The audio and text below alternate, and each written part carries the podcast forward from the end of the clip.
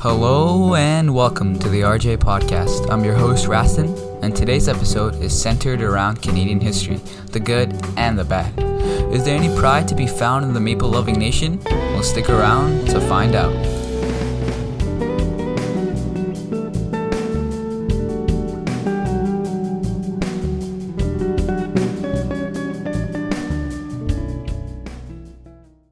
Big episode today. Yeah, it's gonna be a long one. We got the idea for today's topic from one of our fans. Shout out Daniel Fromowitz. The question we will be answering today is Should Canadians today be proud of Canada's history from 1800 to 1885? I did some research earlier today, and the things I found were pretty fascinating. Like, did you know that Canada only officially became a country in 1867? I wonder how that came to be. Well, worry not, as today we'll discuss all, and the majority of the nation's history.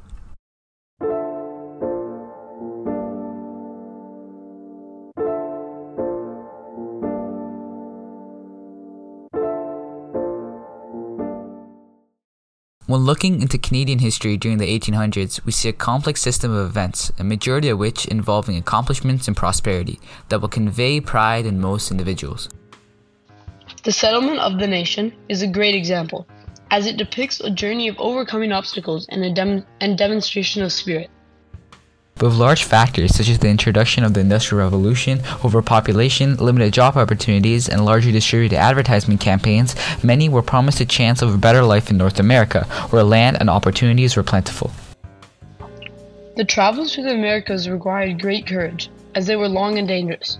Up to 40% of people on these ships did not live through the journey. This is also the reason why such were infamously na- nicknamed coffin ships. A great testament to the lengths many will go for for a chance of establishing a better life.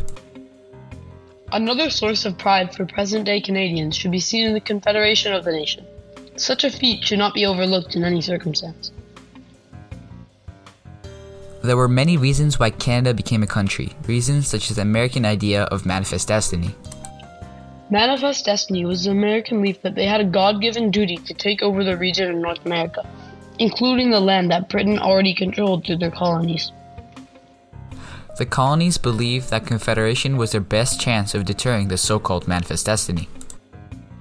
Many people are able to find pride in these events, as Canadians defended their rights to land from potential invasion. Britain encouraged Canada to become a country mainly because they were too spread out and it was too taxing on the empire. As a result of separating itself from Britain, Canada adopted a free trade economic system. This allowed Canada to improve its economy and become a more independent nation. Yet another reason to be proud of its history.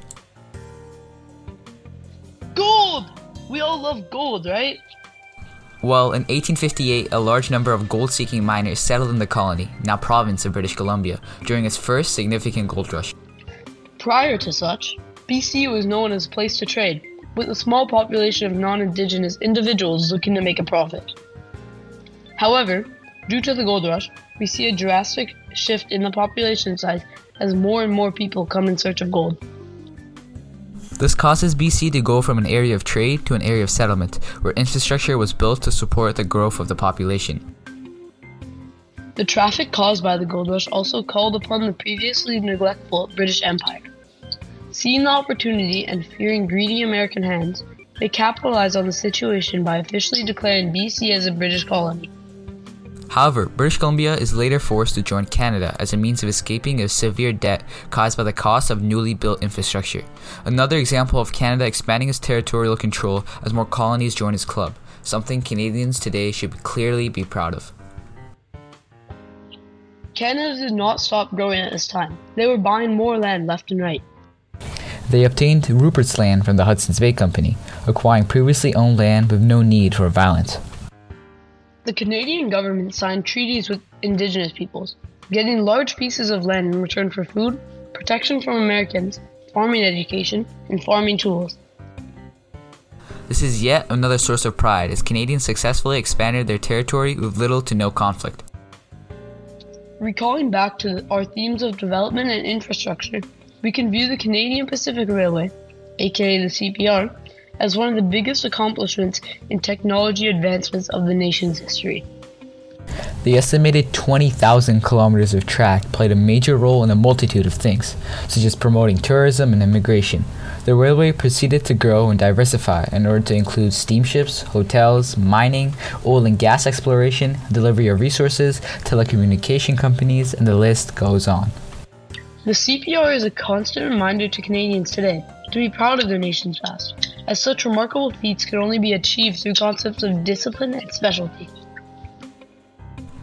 It is important to note that most great things come at a cost, and Canadian history plays to the same rules, as there have been a multitude of concerning moments that will have Canadians today wondering if the past actions of this nation were really that great. More on that after the break.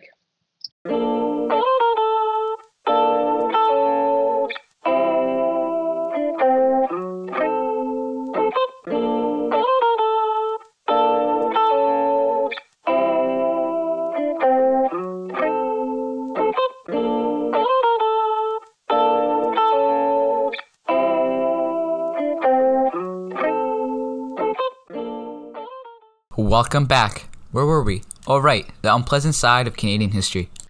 Well, the history of a country is almost always open to interpretation, but some events always remain objective in the effects they have over time.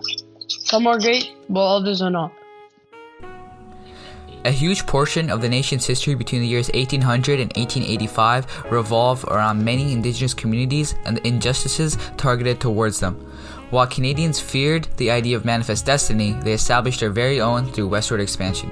Settlers, and I mean settlers with air quotes, forced many indigenous families out of their homes, claiming the land as their own, taking large pieces of rich land and return, in return giving them small pieces of land with little threshold to farm.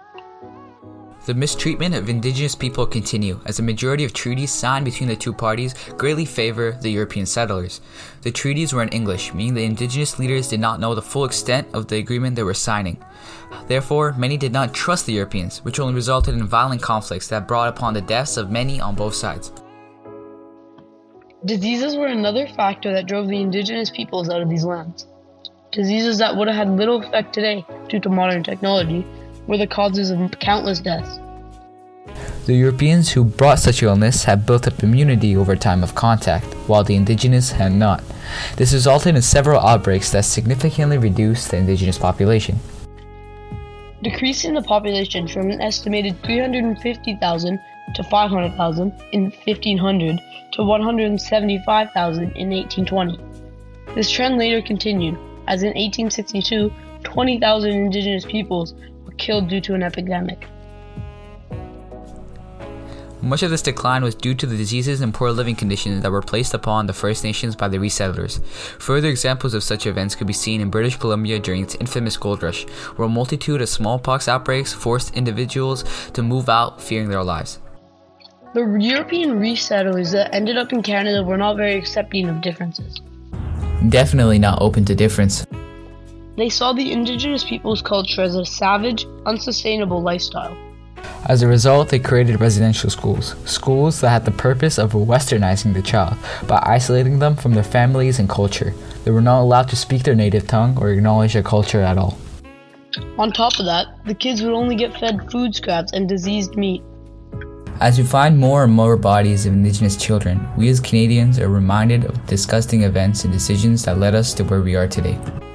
It is important to note that the First Nation communities were not the only people treated poorly. As we're calling back to the advancements of the P- Canadian Pacific Railway, we see that it became the unfortunate home of many Chinese workers. During the creation of such a project, workers were severely mistreated, forced to work long hours and little to no breaks. They constantly put their lives at risk, as injuries and casualties are part of everyday routine due to safety not being a priority. Tiny wages and terrible conditions were not appealing. However, these workers were conveyed to work as a way of earning income. An estimated 4,000 unnamed Chinese workers died during the construction of the railway, which goes to show how they weren't fully accepted as citizens, only used as tools of achieving success through any means possible. Sir John A. Macdonald, we all love him, right? A successful, talented lawyer and businessman. He accomplished great things, such as owning the title of First Prime Minister of Canada. Macdonald, like many historical leaders, was not a great man. He played a large part in creating the Chinese head tax. a forced $50 fee for any Chinese individuals entering Canada. $50 then would be worth thousands now. Macdonald was a leading force behind implementing residential schools in Canada, as well as a key figure in the execution of Métis political leader Louis Riel. Despite all of his accomplishments, John A. Macdonald's legacy is one of shame and regret to many Canadians today. Well, that was a lot, wasn't it? Yeah, my brain is fried. So, what do you think of our big question? What question? Oh, right! Should Canadians today be proud of Canada's history from 1800 to 1885? While many strive to function on foundations of forward thinking and logic, they are still victims to the endeavors of the past, confining themselves in a situation where regret and shame restricts the way that they live their lives. Therefore, it is essential to understand that a disconnect is important in times like this. Even though history is filled with moments of both virtue and grim, we as Canadians today should separate ourselves from the past. We should not feel shame nor pride when regarding a nation's history. Instead, we should look at it from a different perspective so we can replicate the good and avert the bad. We can learn and understand what went wrong. It presents us with the opportunities to understand preventable problems through a lens that wasn't apparent before.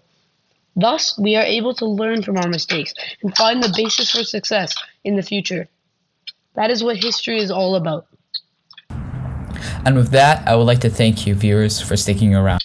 We hope to see you soon at our next episode. Thanks to all our supporters and producers. Until next time, this is the RJ Podcast.